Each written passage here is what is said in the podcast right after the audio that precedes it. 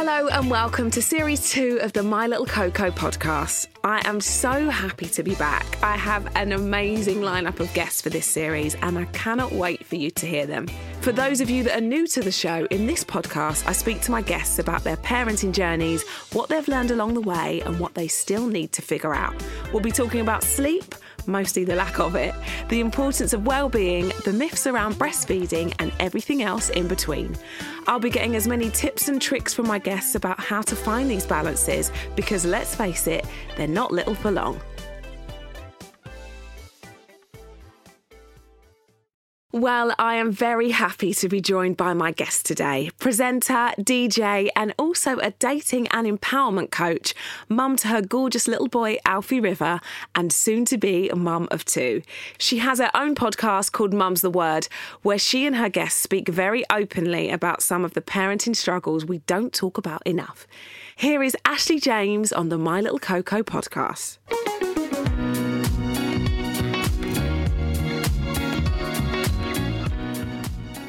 So first of all, congratulations. Thank you so much. Congratulations, about to be a mama of two. Yeah, And we're like, what, three weeks away? three weeks to go, and yeah, I'm very excited to meet little girl, and I've got a scan straight after this. Oh, lovely. So I used to love scan days. Yeah. They're kind of like, I mean, at the end, you can't see so much, can you? You know, when you run out of room. but weirdly, she did say to me, "Oh, she's got loads of hair," and Alf was born bald, and he was, really fair. So I'm Uh-huh. like, well, if she's got loads of hair, then she's probably going to be either really dark or Ah, ginger. Yes. yes. Got a lot of redheads yeah, in my yeah, family. Yeah, yeah, yeah. Oh. I know that my daughter Alaia is that's her biggest thing in life. She's like, why wasn't I born with red hair? She's obs- like she is obsessed, obsessed with red hair.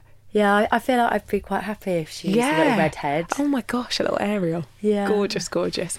So let's talk about. So you obviously have a son currently, and you are about to, hopefully not right now, uh, give birth to a daughter.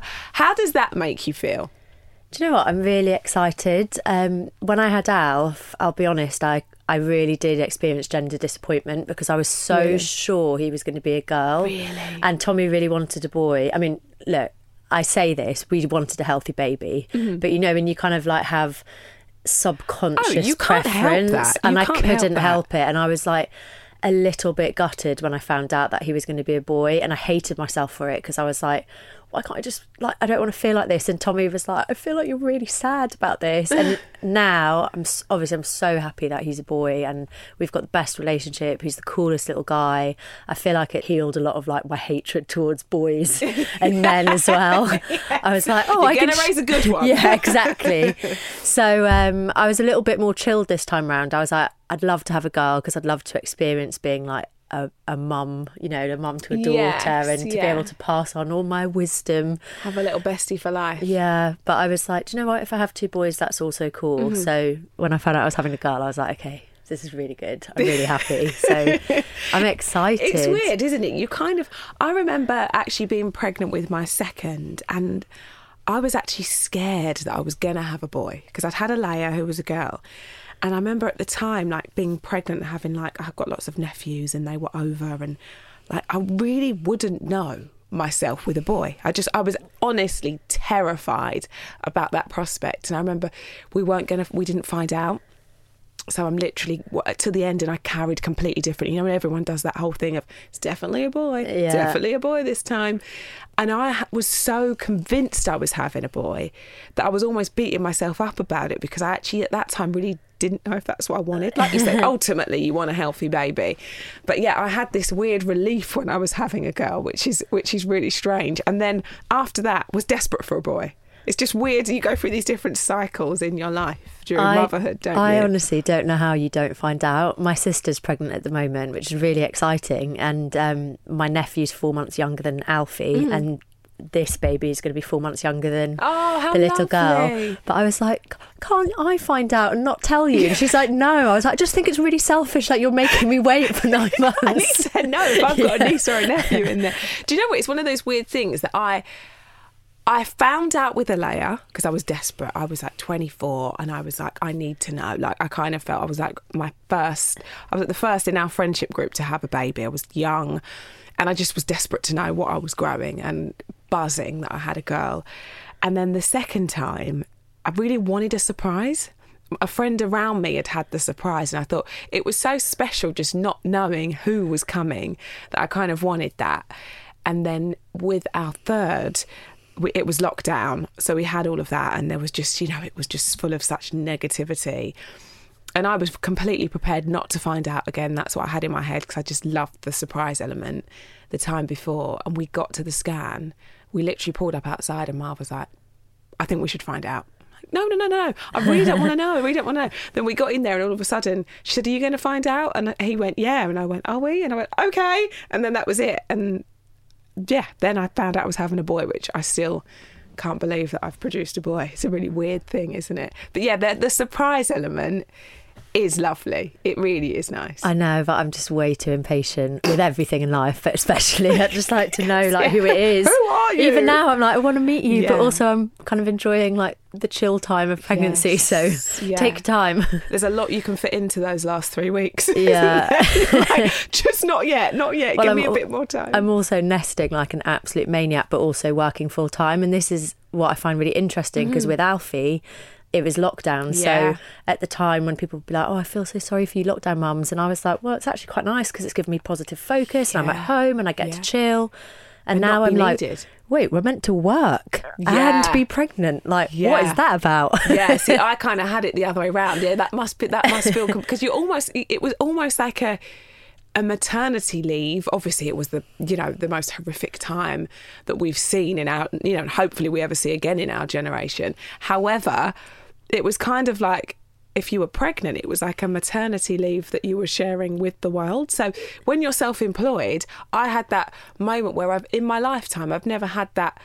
I was always thinking, right, when am I going to go back to work? And it was always very early and sooner than perhaps I would have liked. So this time it was kind of like, oh, everyone's sort of off grid, not just me. And I didn't feel guilty about it. which Yeah, was all the work was from yeah. home, so you could do that thing where you'd wear like something really fancy on top, just pajamas on and the nothing bottom. on the bottom. nothing fits. yeah. You touched on there those kind of identity battles. Let's go back to that first period of time when you had your little one because it really can blindside you. And sometimes in a really positive way and in that way of like you get hit with this love bus and you just didn't expect to feel like this. But then sometimes in the complete opposite that you feel like you're supposed to feel all these things and sometimes you just don't. I think I almost made wanting to be child free part of a big part of my identity because I was single in my 30s. I was single for six years from 27 to 33 when I met Tommy. Mm-hmm. And I was, I had really had like all this noise around me of like, don't you want to settle down? Don't you want to meet someone? Don't you want to have children? And I remember saying to my mum when she sat me down and my godmother, I knew that was when it was getting bleak. do you not want to meet someone, Ashley? I was like, what? Do you want me just to click my finger? I was like, do you want me to set down, settle down with anyone? Anyone? but I said to her, mum, I don't think I want children. And I still think that's a really valid choice. And actually, we should empower people to make those decisions. Yeah. Because now that I'm a mum, I'm like, I get why it's not for everyone. Yeah. It's so all consuming. Um, but I talked about it so much publicly because I felt like it was an important conversation to have in your 30s that there's this like It invisible really timeline and pressure on Yeah. us that men don't really have the same. But also, I didn't meet anyone, and what do you want me to do? Just like Yeah, he'll do. Yeah, yeah, yeah. do you know what? I should settle down now. Come Yeah. on, in you come. Going through the X's. yeah. Oh God. yeah. And but that's a weird thing as well that at school we'd make these pacts like if we're not with anyone by the time we're 30 should we get married and it's like so basically if you're single at 30 life is so bleak like that you can't imagine being single so you'll just settle with your best mate from school. I can imagine, like, in my 30s is the most secure I've felt in my life, as in me. I know who I am. I'm not taking no prisoners. I don't suffer fools. I know, do you know what I mean? I know, I feel really confident in myself.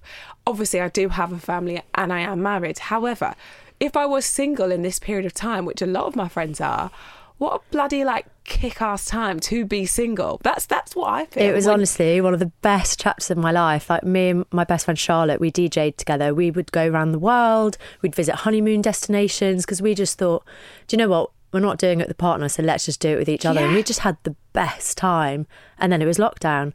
And Tommy and I were in a really new relationship at lockdown. And I remember when Boris announced we'll be locking down Yeah, for yeah, yeah. midnight.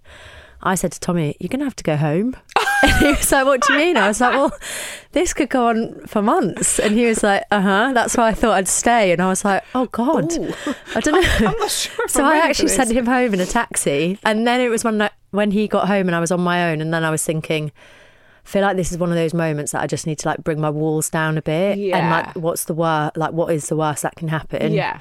and then obviously we had a great time and we got pregnant Yeah, there you go. and um The rest is history. and I think the hardest thing with becoming a mother, it kind of made me realise the lack of empathy I had for mums and what they go through because I think because I had so much pressure or noise on me of, Mm-hmm. well, don't you want children, that I almost became like hardened to it. yes. And yeah. I was like, well, it's a it's a choice, it's a lifestyle. People shouldn't have their babies on planes. And you know, I was really like, it cringes me out now. I remember m- one of my really Mm. Good friends. I said to her, "You must have hated me because she's a mum of two. And I was like, "I never asked you about your kids." And I I would even say to her, "Oh, so nice that you don't talk about your kids. It's so annoying when mums talk about their kids, isn't Oh, it?" wow. And I was like, "Oh my god, it cringes Now me out." like, I know. And. I said to her, "I'm so sorry. Like, you must have hated me." But she said, "Do you know what, Ashley? I loved it because in the time that I felt like I'd lost my identity and people only saw me as the mum, The mum. it was so nice to go out with someone that actually didn't care that I was a mum and, never Didn't want talked to talk about it. Yeah, exactly that. So she's like, no, thank you. Thank you It- for being that it makes me feel better. But then I think that's when I was like, kind of thrown into the deep end of like, wow, not only have I been like a bit of a cold hearted bitch about this, but it's so much harder than I thought. And also, whereas I would kind of be like, well, why would anyone want kids because mums are negative? I didn't actually think to be like, I consider myself a feminist, but yet actually mothers are like the reason so many mothers struggle is because of like the patriarchy or systematic yeah. things in place that And make it hard. hard. Yeah. Yeah, but you know, like bounce back culture or um, Mm-hmm. shame around feeding, or I don't know, the cost of childcare, natural birth. going Yeah. back to work, but being made to feel like you can't talk about your children at work, but then also you need to get home and not think about Mm-hmm. Yeah. work, and Yeah. It's really hard. No support with childcare. You know, the list does go on, doesn't it? Yeah. And then you, yeah, I suppose you must have really have been, um, you know, that part of your brain, and then this new part of it opens. You're like, wow, okay. And it is that sort of internalized misogyny of like, well, I was like, well, I'm I'm a career woman. I'm a career woman, Mm. and you know, men aren't like, I'm either a dad or a career man. yes, yes. So I felt really kind of ashamed that I'd had these kind of like archaic views myself whilst thinking I was like Mm. a feminist. Mm-hmm, And I remember really early into, into my motherhood experience, one of my friends was like, Yeah, I, I, I haven't had kids because I've focused on my career. And I was like, ah. But I had to breathe because I that was like, that oh, was your, that was that me. you, that was you. But I was like, I'd, I'd like to think I've focused on my career and I still do. yeah, But yeah. I, I, was know, just I know. And who's that's what I mean. Who says that you have to stay in your lane? I think that's that's. I think it's it's it's a double edged sword, isn't it? Because the pressure that we put on ourselves to do it all, but then there's this weird pressure that society also sometimes gives us, where it's like you're either a career girl or you're a mum. You know, with this, we, we can merge the two, and that is all right. Do you think that you were kind of you put pressure on yourself to live the life that you had before once Alfie arrived. Do you think that was the hardest part of the identity sort of crisis, as it were? Yeah, and I remember um, getting booked to do Boardmasters Festival, and it was just after lockdown, so it was one of the first festivals that was open again. And I was so excited to DJ. And I, this is the big thing with identity for me is lockdown and motherhood were so intertwined. It's Yeah. really hard to disconnect what was hard because of lockdown and what was hard Yeah, because of yeah. motherhood. But I got booked to go to Cornwall, but it was when loads of trains weren't working still because loads of people were off with COVID, and it was still all very like you had to stay so far away from each other. Mm. It took us about 12 hours and about seven different trains to get to, to Cornwall. I had to get Tommy to come with me to look after Alf while I was. DJing. And then I had like my kid behind the decks with his little headphones on, trying to like breastfeed under the decks. And I, but I remember thinking like, I just want to be like Ashley the DJ again. Yeah. And I, I still, I still, because I love music and I love like getting to see people dance. Mm. And now I've chilled out with it a bit. I was like, do you know what? I think it was an ego thing as well that I wasn't prepared to let anything go. I was like, this is mine and this is mine and, and, this is all, mine. and I will do it all. Yeah. Whereas now I'm like, do you know what? I actually really don't. I w- maybe I will want to DJ in the future, but there's nothing worse that I could think when my child is waking up every hour of the night. That in that little bit of pocket of time I get to myself, I'm, I'm just gonna, I'm just going to play some music and DJ. Like I'm not in that party zone. Whereas actually, one of the reasons I loved DJing was because I loved drinking and dancing, Yeah, and I'd yeah. like stay and have all these crazy parties. and whereas let it be the escapism versus the wow, I've got to make this all happen Yeah. in that small window. Yeah, you're so right. So now I've just kind of learned to be like, do you know what? We can actually sit back from things, even if we like them, and know, and it's te- and it might be temporary. yeah, exactly. Either it's temporary or maybe uh, like we have just evolved, and you know what we loved back then might not be, what we want to do now. Yeah, absolutely that. You mentioned, I suppose, like a disconnect to Alfie um, at the beginning, and obviously because of all those reasons that we've just discussed. When did that then shift? Uh, I'd say after like two or three days, I think when I started to breastfeed, um, I started to get to know him. But I think it was more the sort of getting over childbirth, and because that was a bit like, what the hell just happened? Because my mum had a really quick um, birth with all three of us, and so she kind of really got into my head that number one is really quick, and number two is pa- like really painless. And I've run marathons. Like I knew what it was like to push my body past the point of pain and carry Yes. on. So Yeah, I, yeah, I. Uh-huh. thought, well, I'm really resilient. I can cope with pain, and it, it it was just a lot of much more of a different experience than I expected. So I think I was probably just a bit dazed. Yeah, and Um, blindsided, just completely like what just happened. Yeah, so three days in, when my milk started to come in, that was when like every day I just started to love him more. So even when I talk about all these identity battles, like he was never the problem. Like I loved Yeah. him, but it was all the other stuff, which is almost like invisible, isn't it? It's all this like psychological change and the physical change. And I, I didn't ever mind my body changing, but I just didn't recognize myself in it. So I didn't mm-hmm. really know what to wear obviously it was lockdown as well so i'd not have like my nails done and my hair done and all of those things so i just felt like i didn't recognize the person who went into lockdown from the person who came out Yeah. of it Yeah, I mean, and when you look at it like that, like you say, that's like early dating and just you know finding this all so fun and new and not sure if you're committed to yeah you know, going on really with you. fun dates yeah, and yeah, we went on this like really fun trip to finland like we were just having fun Yes, as you should yeah. so even now we're like wow lockdown Yeah. lockdown yeah, like we wouldn't change it, but we're like, oh, it's a shame that we never got to do all of those things. But I guess also because we met later, we've done all of those things with friends or on our own. And then when you get those the time to do those things, they mean so much more because you're like, wow, that was an amazing night because I don't know, the kids were looked after or however that looks. You just appreciate those little moments so Yeah. much more than you probably would have done before. That's also why it's scary going back into the newborn bubble again because I feel like we were just starting to get a bit of autonomy, and now we're like going back into the trenches. But there's something beautiful about trusting yourself to a different level the second time. That's what I really found. You know, little things that you know, you know, you know, you know what you're doing. I've got this one. I've managed to keep this one okay. We've got this. There's a kind of there's a peace that comes with that. I think. Even all the things that took us ages to figure out in the beginning, like how does the car seat work? How does the pram work? We need to practice doing this, or mm-hmm, mm-hmm. that you just know it this mm-hmm, time. Absolutely that.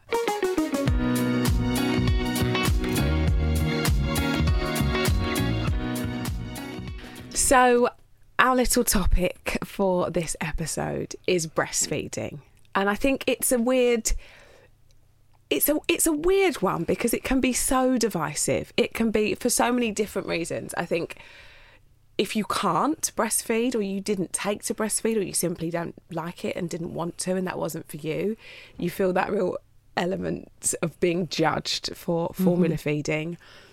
And then equally if you do breastfeed and you're loud about it, you can also get judged. You you pretty much can't win when it comes to public, you know, opinion on breastfeeding. I know it's something that you've been so open about, which is what I love, and that's why I really wanted to talk to you about this today. When did you know you wanted to breastfeed? Is that something you decided when you was pregnant with Alfie?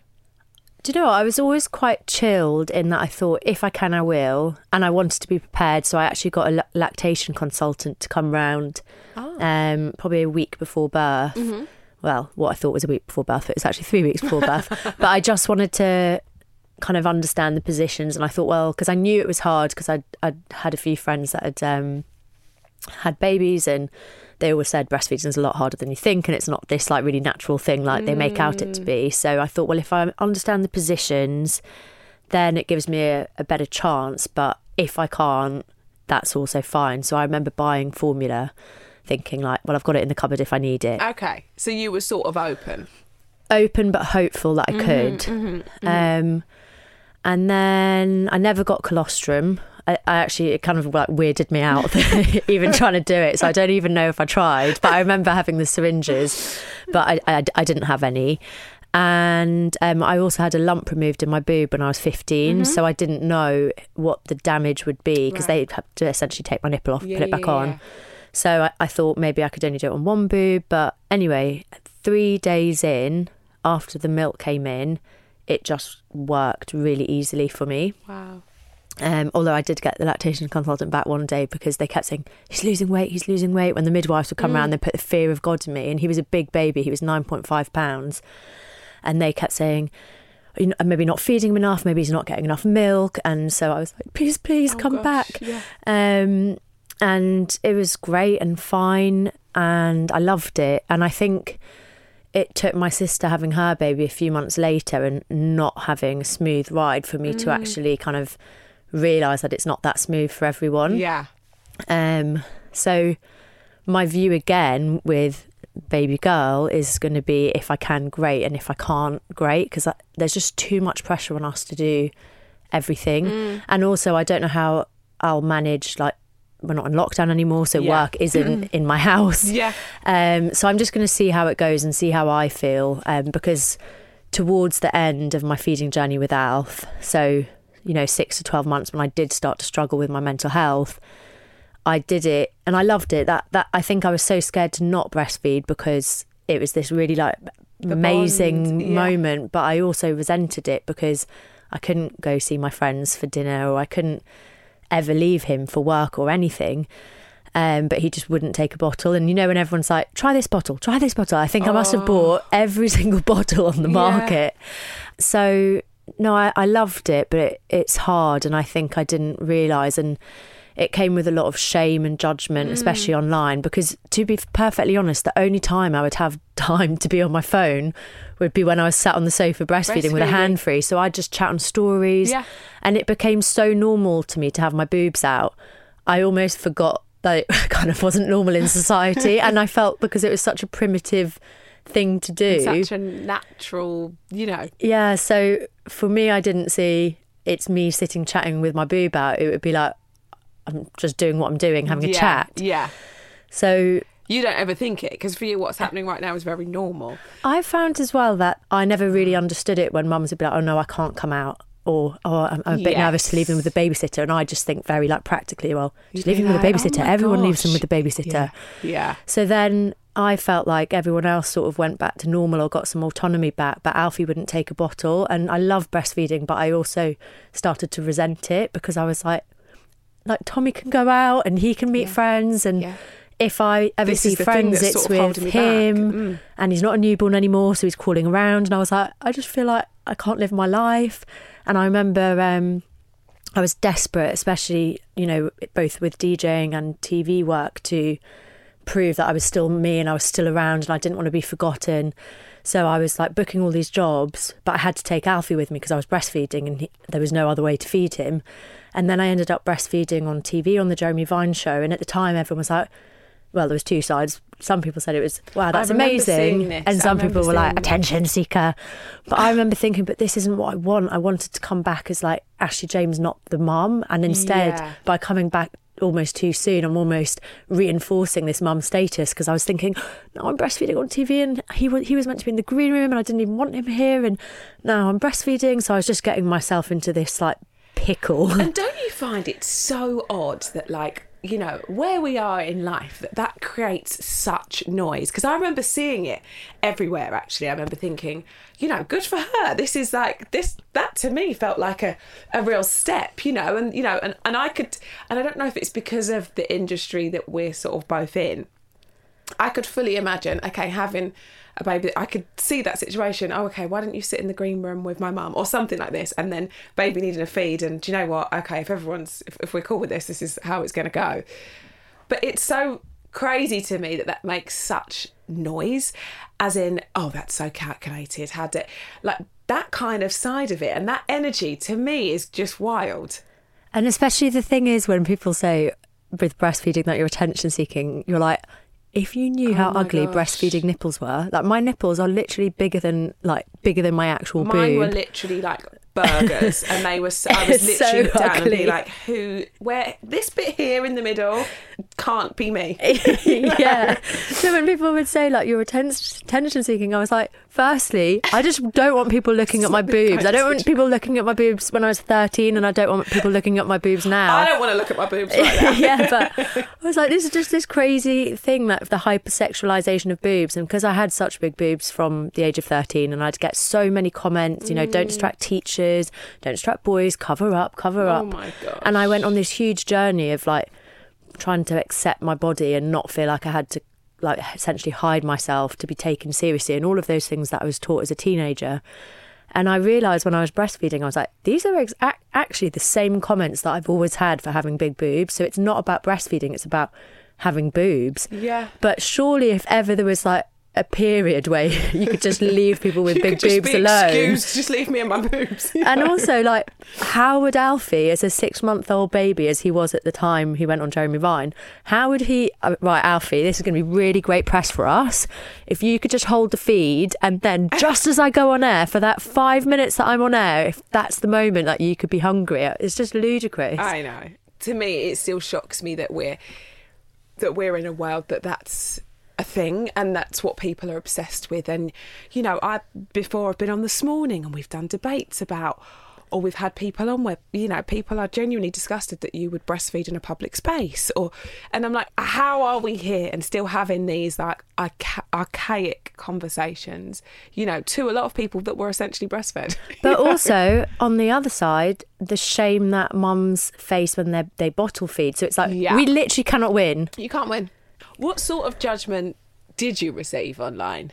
Um, there was a lot of being accused of being an attention seeker um, for having my boobs out, and I hate this because And when I- you say boobs out, let's like clarify like how that looks online. You know, feeding is feeding a child. Yeah. It wasn't like the other boob like- that was just out. but, that- but that's what I mean. It's kind of a really. It's it's it's strange to me how it can take that narrative. Your boobs aren't out. You're just feeding your baby. Yeah. yeah.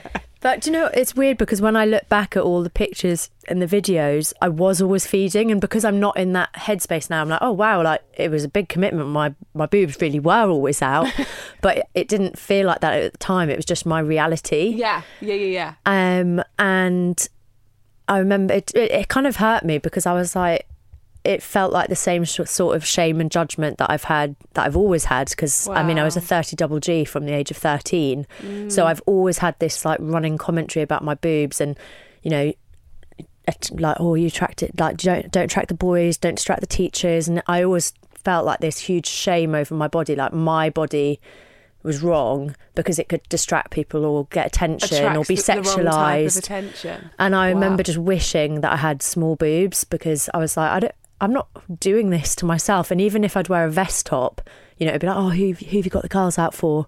And I was like, Oh I don't have them out. They're literally just like on my chest. Oh, And I'm yeah. also a child. And it, I really struggled with that sort of like self acceptance, even in my 20s. And when I came into this industry, Mm. because it's obviously like so much sexual Yeah. Yeah. Yeah. Yeah. like yeah. in the tabloids, the way they talk about, you know, it's always like Ashley James flaunts Flaunt. her Oh, generous, flaunting, generous cleavage. Yeah, I was like, my cleavage isn't generous. It's not like a cha- just giving to charity left, right, and It's- yeah, yeah, centre. yeah, yeah. Or the other one is proudly showcases her postnatal body, and it's like I've not showcased. Trust me, ain't no, ain't no postnatal woman showcasing anything. You know, we just, we just want to be left. That's Yeah. pretty much how that looks. So yeah, it was just that that same sort of like you're attention seeking or you've always got your boobs out. And it was from women as well as men but mainly mm. women. I think talking about things like prolapse and piles kind of made the men disappear online. So that was quite that was quite nice. But it was just a lot like yeah a lot of shame Which around it. shocks me that it's mainly women.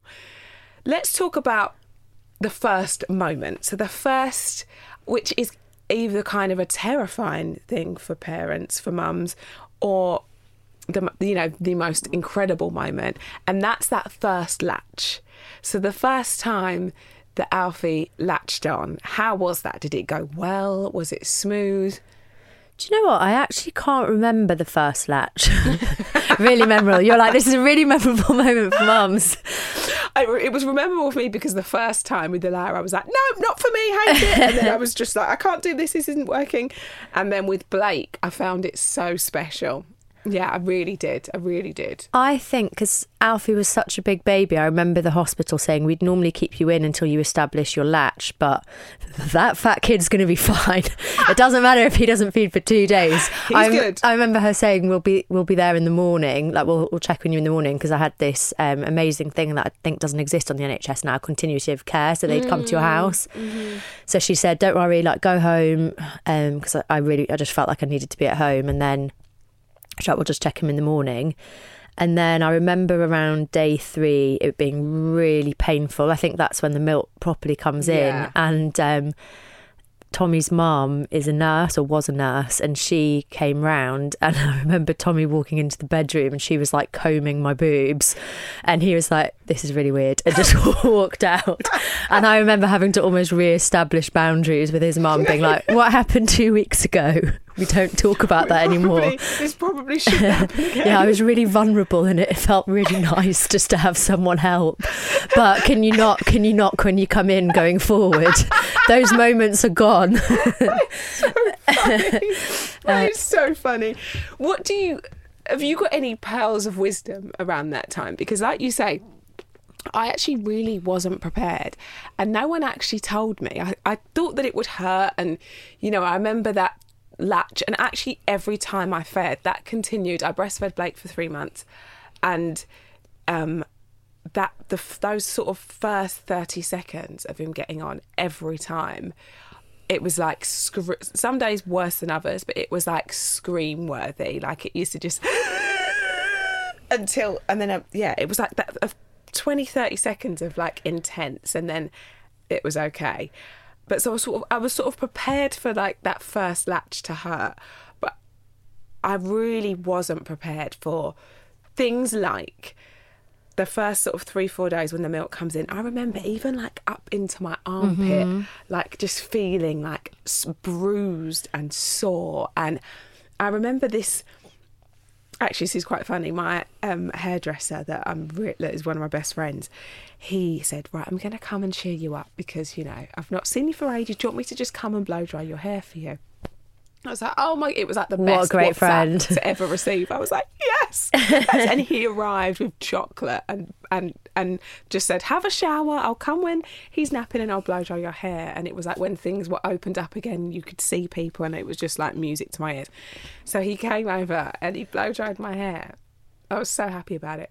I went to bed that night and I just felt it was really weird how those little things can just. I felt like a new girl. I was like, yes. Oh my god, I feel a little bit like the old me. And I woke up in the morning after that night. And well, the way that I must have sweat in the night was just so wild that my hair was curly and I, it was like it, I hadn't seen a hairdresser in like a thousand years. I really wasn't prepared for things like that. Those night sweats, the what's have you got a, like a little list of things that you wish you knew? For breastfeeding, the best advice I was given by the lactation consultant, and it's quite a grim visualization, but it really helped not have that painful first 30 seconds, was imagine your nipples are a burger. Well, I don't need to imagine. Mine look like a burger. So you're like, so you squash them and then like point them up, so it's going not straight into their mouth, but like up into their mouth. ah, And so that was a really good tip for not having a painful latch. But also, when your milk comes in, if it's really painful, you know, you can get the handheld pumps, oh, like a Haakaa or whatever. yeah, yeah, yeah. like other brands are available. Yes. Um, put Epsom salts and hot water in the bottom of it. So it's basically like a steam bath for your boobs, and then get a comb, like a really basic comb, and comb out towards your armpits, and that just helps un like unblock all the clogs of the milk ducts. Oh wow. Um, so I've already got that little setup The little- ready yeah, for yeah, round yeah, yeah. two. Um, and then I think it's honestly just don't put pressure on yourself. Like my sister drove herself to insanity trying to breastfeed, and I wish she'd just stopped sooner. I think, you know, if you can do it, that's amazing. But if you can't do it, like, take the pressure, just take the pressure off. Yeah, you're so right. I remember my sort of happy place was, and obviously I had two other children at this point, and but I was because we were in lockdown. I was sort of really. I think I had in the back of my brain that I knew this would probably be my last child, and I really wanted to make breastfeeding work. It was really important to me. And Marvin was like, "Stop putting pressure on yourself. The other two are just fine, you know." But I had. It was one of those things I wasn't really going to take, you know, no for an answer. So I really wanted to make it happen. And my thing was actually being left alone. So when he needed a feed, whether my mum came round or whether Marvin was in, it was just to really go into a room and I liked to just be like almost in a dark room by myself. And I had to have, eat loads of pasta. That was like my recipe because sometimes I wouldn't have as much milk and sometimes I would. But my thing was, as long as I had loads of carbs and I was like in a dark room, I could feed him really well. And I don't know if that's just because that's what made me relaxed. but yeah, that's when my milk sort of was like flowing. I, I love just watching box sets, and I didn't quite appreciate that that wouldn't be my life as soon as she started to crawl. so I think this time round, yeah, I just I'm not stressed about oh well, I've all I've done today is feed. You know, you always hear about cluster feeding, Yes. and it's like, do you know what? That's fine if all I have to do is sit down and and like just enjoy the peace and quiet. Yeah. That's okay. It's because it's also good for recovery as well to Mm-hmm. Yeah, not be like moving just- around yeah, like a crazy person. Especially if you're going to have a cesarean, you need to just be as still as possible, which is hard when you've got one that you have to run around after. I think that was the hardest thing about the second cesarean. The first time I was like, everyone was coming over and you don't move, and but the second time it was like right instantly like. Alaia was like, "Mummy, mummy, uh-huh. mummy," and you're like, "Oh yes, how does this now? What do we do here?" I've actually bought a wooden breakfast tray that someone recommended I get so that Alf can't get That's near really my scar, but also I can like put crayons and Yes. paper there and we can kind of interact a bit. That's it. That's a really nice idea. And you know what are also really good? Those silicone sort of strips that really give Oh. you like a they're like a almost like a big plaster.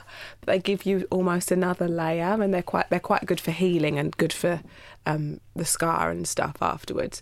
Did you express when you were breastfeeding or did you was you pure I know that you said that he really struggled with a bottle. So was that was you planning to express but it it sort of didn't work out that way? At the beginning I was pumping, but I think because I saw everyone else pumping, but then I was like, why, Where- why am am I doing this? this? And I remember looking at my boobs when they're in a pump being like, this is the most unattractive I've ever felt in my life. Just those like real like udder. udder. Yeah. And the noise. So I actually I did pump, but he never took a bottle. But um, my friend adopted at a similar time, and um, so she adopted a little two-year-old girl, and she would actually put a lot of my breast milk in her cereal because apparently there's Oh, yeah. studies that it's Yeah, good yeah, even later in life. So I actually basically gave quite a lot of breast milk to her. I did have some in the freezer, and when we wanted to try and get him on a bottle, we obviously tried. Yeah. But I think eventually he started to take them from shot glasses. so like, we just put milk in a shot glass, and yeah, so he actually never ever had he never took a bottle, but he went from um, shot glass to sippy cup. I love that. I love that. Yeah, You know, get them on the shots early. yeah exactly. Why not? We're like, well, I'm not using them. So. So we'll, we'll make good use of them. What do you think one of the biggest misconceptions around breastfeeding? What would you say one of the biggest misconceptions there are? I think how time consuming it is, but also how you do it because your baby's hungry. You're not doing it for any other reason. You know, there's no mm. like, look at me, look at my boobs out. It's purely food. And I, you know, for all the comments I got about attention seeking or whatever else it might be, I'd be, I was like, if you wouldn't say it to a mum with a bottle, then don't say it to a mum doing it with her boobs because they mm. are literally the same. Mm-hmm. Um, but then I also found because I was such an advocate for breastfeeding, not even intentionally, just because that was my journey. I remember later down the line saying, "Well, he's not taking a bottle. I'm, I'm going to try formula." And actually, a lot of the sort of breastfeeding community really came for me. Like, how could you promote formula? And I was like, "Hang on a minute. I'm not like, I'm not a spokesperson. I'm talking about my journey, but I'm also not." People can do whatever they wanted, and I think people thought because I was You became the poster girl for yeah, breastfeeding. exactly. And I was really shocked. Like I had so many people um, message me, kind of like really condemning me for showing formula, and I was like, but I've never. It's be, always been in my cupboard. Like there was never. I'm like, and so I think people thought that I would judge, and actually, even my sister said, you know, she was so scared to tell me that she couldn't breastfeed or that she'd given up because she was so worried about me judging her, and I was like. But Oh why do we feel? yeah. Why do we feel like Yeah. that? Because also all I'm doing online is sharing my journey. But and there's there's like there was like pros and cons towards the end of that journey. Mm. And this is what's working for me. It doesn't necessarily mean this is like going to work for you or what I, you know, I, we none of us know what's right. We just know what's right and what is working for us, and right? I also think one of the reasons I loved it so much is because I'd had all this like hypersexualization around my boobs. Mm-hmm. It felt for the first time like they were mine, you know, they were doing something kind of pure, like Mother Earthy. So instead of being this like actually showcases her generous cleavage, Yeah. it was kind of like Oh, like this is This is a- this is really nice for me because I'm reclaiming my body and it's like motherly instead of like sexual, that kind of like Madonna whore complex. Yeah, yeah, I was yeah, like, yeah, I'm now like the Madonna, the, the like the Virgin Mother, as opposed to like the whore. And um, so, yeah, I think that's like why I liked it so much. But this time around, all I'm going to do is my best for as long as I can. Mm-hmm, well, that's all you can do. and I'm also it? really hoping that she'll take a bottle, so the pressure's not on me Yeah. all through the night, every single night. Yeah, because that's one thing I found really hard with breastfeeding. Actually, had it having had two little ones that I sort of tried and then it, it ended very quickly, and then Valley I actually didn't try at all. So they were only formula fed, and then when I had Blake, it was kind of. I found it hard when it comes to sort of getting him into some sort of sleep routine because I didn't actually really know what he was having. So with them, I'd be like, oh, well, they've had six ounces tonight. So, and I kind of use that as my sort of marker in, in terms of everything else. So I'd go, right, she's crying. Okay, she's just had that. So she's not hungry. Maybe she's got wind or maybe. So I kind of use that to know mm. what the problem could be. Or maybe she's just tired or maybe it's a nappy or, you know, there was always a reason. Where with him, I kind of would feed him for a period of time, which you know can change to if he's had enough or I think he's had enough, but I never actually knew what he was taking. So I kind of found that hard and I kind of found that it was a bit of a mystery, you know, like what has he had? Well, I don't know, Marv. He was on for about 40 minutes. So I kind of don't know if he's had enough or, you know, and I found that actually quite tricky, you know? See, I never knew any different, so I've never done Mm. the bottle thing. I always Mm-hmm. thought like, oh, I'm so like Alf would sleep next to me, and I was like, I'm so glad I don't have to like think about sterilising bottles or anything. But yeah, it also meant that I was essentially his dummy for the year of his life. Yeah. So I never really, I never really knew how much he was having, but I could see that he was growing. But, but I guess because you had the experience the first time around with the bottles, I never had that, so it was just kind of And my reality. Maybe that that's the beauty in that though, that it's all done on like instinct versus like mine was probably a bit more like formulaic, li- literally like okay, this is what she, you know. Yeah. But for me, that's how I knew she was all right. So I kind of didn't have that marker, and I found that quite hard. I find that you know a bit of a pressure for some reason. So what age was Alfie when you decided okay? Let's sort of start this weaning journey, as in weaning him off of your boob. So it actually wasn't my choice. Um, Mm-hmm. I said that I would try to keep doing it for as long as he didn't want Mm-hmm, it, but obviously I was hopeful that he was starting to have his shot When glasses ready, by then. but it it was actually quite a traumatic end because basically just before his first birthday he started to bite and it was so painful. But Ooh. all the advice that I got was like, just push through it. You'll be fine. Like, you have to push through it. They go through these phases, but he'll learn. Don't react. Don't react. So, two weeks later, we were on holiday, and I remember like my nipples were like bleed. They had bite marks in. He had teeth by that point as well. And he wasn't actually even feeding. And then he'd get so upset because he was so used to the boob. The boob was literally like his dummy as well as his As food. yeah. And I remember being like, ow, ow, Alfie, stop. And I, and I, I never shout at him. That's like one thing I'm quite good at. I'm quite mm. patient. And so then he'd get upset because I'd be upset. And then Tommy would be like, you can't like you don't react. It's not his fault. He doesn't know." And and I was like, "I know, Tommy, but it's painful." It's- yeah, and I, it's I remember saying to him, I, I feel like it's like putting your nipple in a piranha bowl. Like you don't know. I used to say. I used to say that about Blake. That's crazy. And so after two weeks, and I spoke to various um, like lactation consultants or people online, and everyone, their advice was always push through, push through the pain, don't react, don't react. And I said to Tommy, "This is ridiculous. Like, what are we teaching someone that they're in pain, but they have to like not react or push through or like Enjoy that. yeah, so I was like, actually, this is. I can't do it anymore because Mm. I'm stressed. Alfie's stressed. He's not actually feeding, so he clearly doesn't want it. But also, he's getting confused because I'm shouting at him. And And then it doesn't make you feel nice. You then get the guilt about. I said, I was like, I just, I can't. That it, we have to like that's it now because it went on for like two. It was just really stressful two weeks, and I've never let Alf cry. That was always my like one thing that I was like, I'm not. I never let him cry, so we never did cry out or anything like that. Um, so we had these really traumatic two nights. Whereas um, on holiday, I, I sat in the hotel bathroom.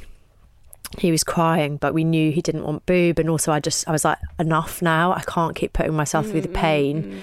But also because I'm raising a son as well, I was like, what? I know he's really young, but I was like, what am I teaching him that it's okay to hurt a woman and Yeah. we shouldn't say anything? I was like, just the whole thing feels wrong and it feels like bad advice.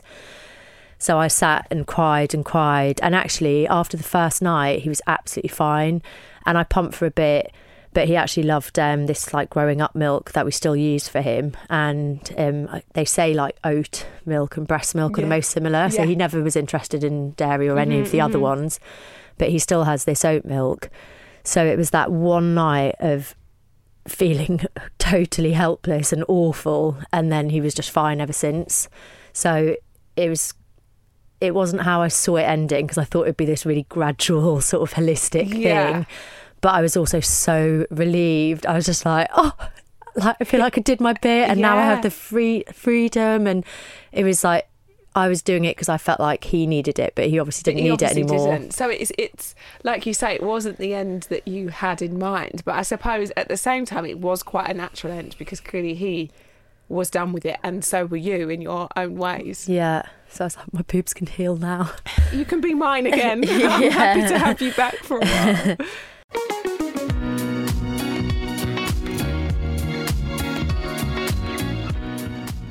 So, two questions I ask to each of my guests, um, which I'm always so curious to know. What is the biggest thing do you think you've learnt since becoming a parent? I like children I suppose so for you, because this was a million miles off of what you thought your life would look like. Yeah, right? and even when I was pregnant, I remember saying to Tommy, "But I don't like children. But I don't like them." but he was like, "But you'll like your own." And now I'm like, "How did I not like them? They're Yeah. so cool. Like toddlers are literally like magical. They're just experiencing life for the first Yeah. time." Yeah, I'm like, children are actually really cool, but they like bring so much joy into the world. Like Yeah. I love kind of seeing the world through Alf's eyes. And I find that instead of being distracted, like thinking about my phone or work, when I'm with him, even if we're just reading a book, like he is living in that moment. Yeah. So they're almost like, so present when you're with children, yeah. aren't you? So it, like it's cheesy to say, but I feel like they're our biggest teachers. Yeah. Oh, I love that. I've never had that answered before. So that's very nice.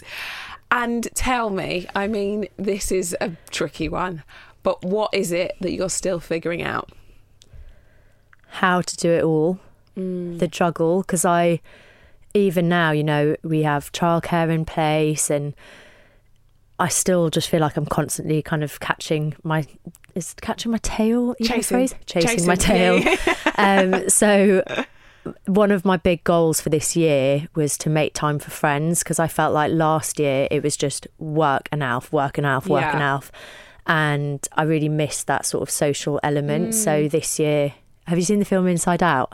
No, I haven't. Oh, it's a really good. It's a Pixar film. Watch it with your kids, but it's amazing. Oh, the kids one. Yes, I have seen the kids one. Sorry, I thought. I thought Where, about was- the people Yes, that live, yes, the characters that live in your yes. brain. They, she has this thing where she has her personality Mm-hmm. islands. So I thought at the beginning of this year, well, my my personality islands, friendship is a big island, and I've just totally neglected it. So I'm just like booking in time with friends. That's so nice. And how's and have you been doing it? How's it been going so yeah, far? good. And I feel better, even like because I've struggled with like relocating, and I just feel better about everything. And I Mm. feel like, yeah, I feel like that's what I'm figuring out. And what a nice place to be just before your little girl arrives. Yeah. It's nice. I'm and pleased for and you. I'm excited to get to do the friendship thing with a newborn because I never got to do that first yeah, time of course, because of lockdown. Oh, there's so much. There's a whole world that you've like that you can now tap into. Yeah, so I'm really excited about that. I just can't wait to meet her now. Special times ahead.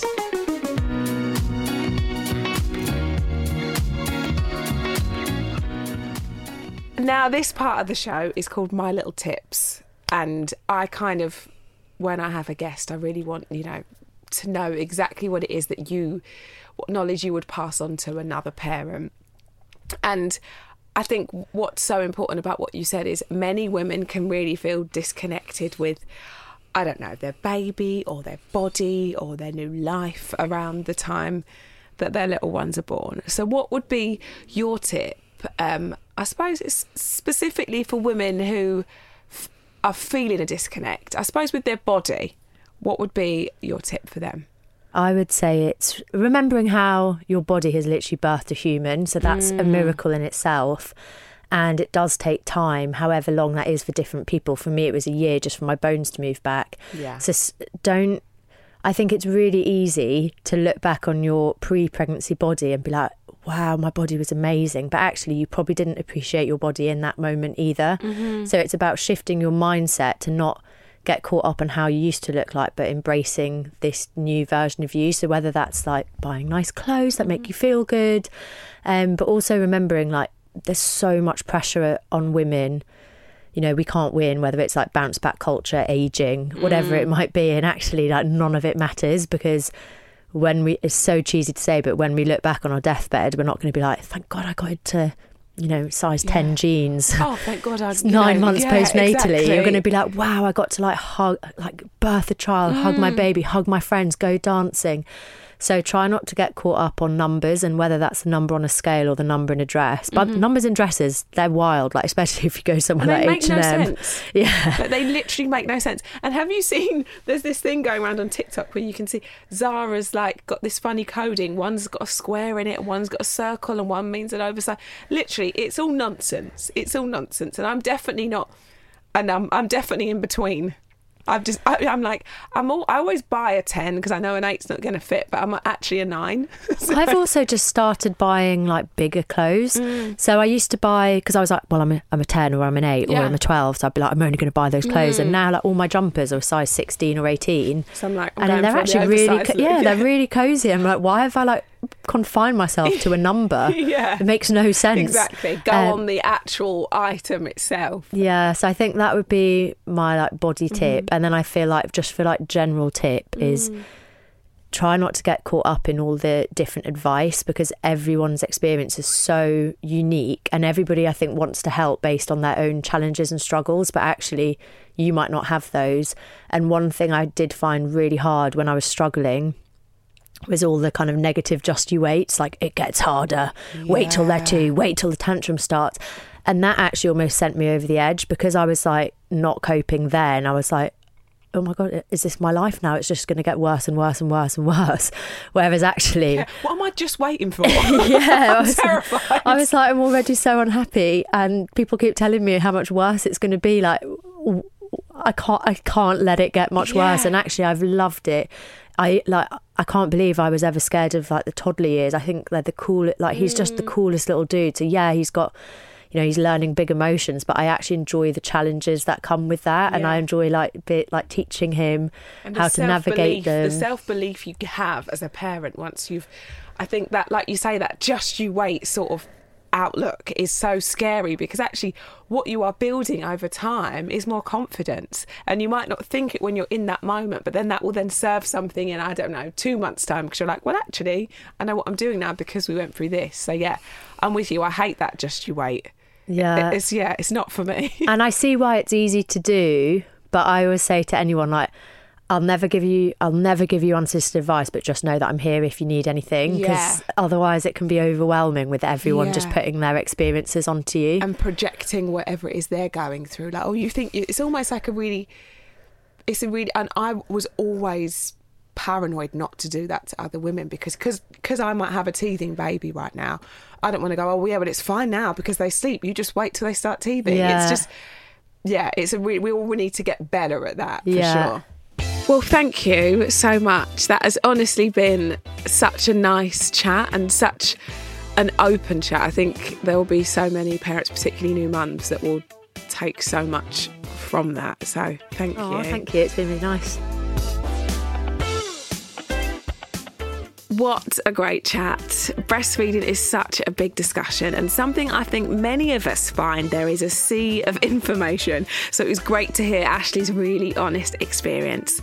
So I hope you enjoyed this episode. I'll be back again next week with another wonderful guest. So make sure you follow the My Little Coco podcast wherever you get your podcasts and make sure you get the latest episodes as soon as they are available. For more helpful products and inspiration on all things baby, visit the advice section on boots.com today. You'll also receive helpful advice and inspiration completely tailored to your stage of pregnancy or for the age of your child. And if you download the Boots app, you'll receive digital offers too. Thanks again to my sponsor Boots, and of course, as always, to you lovely lot for listening.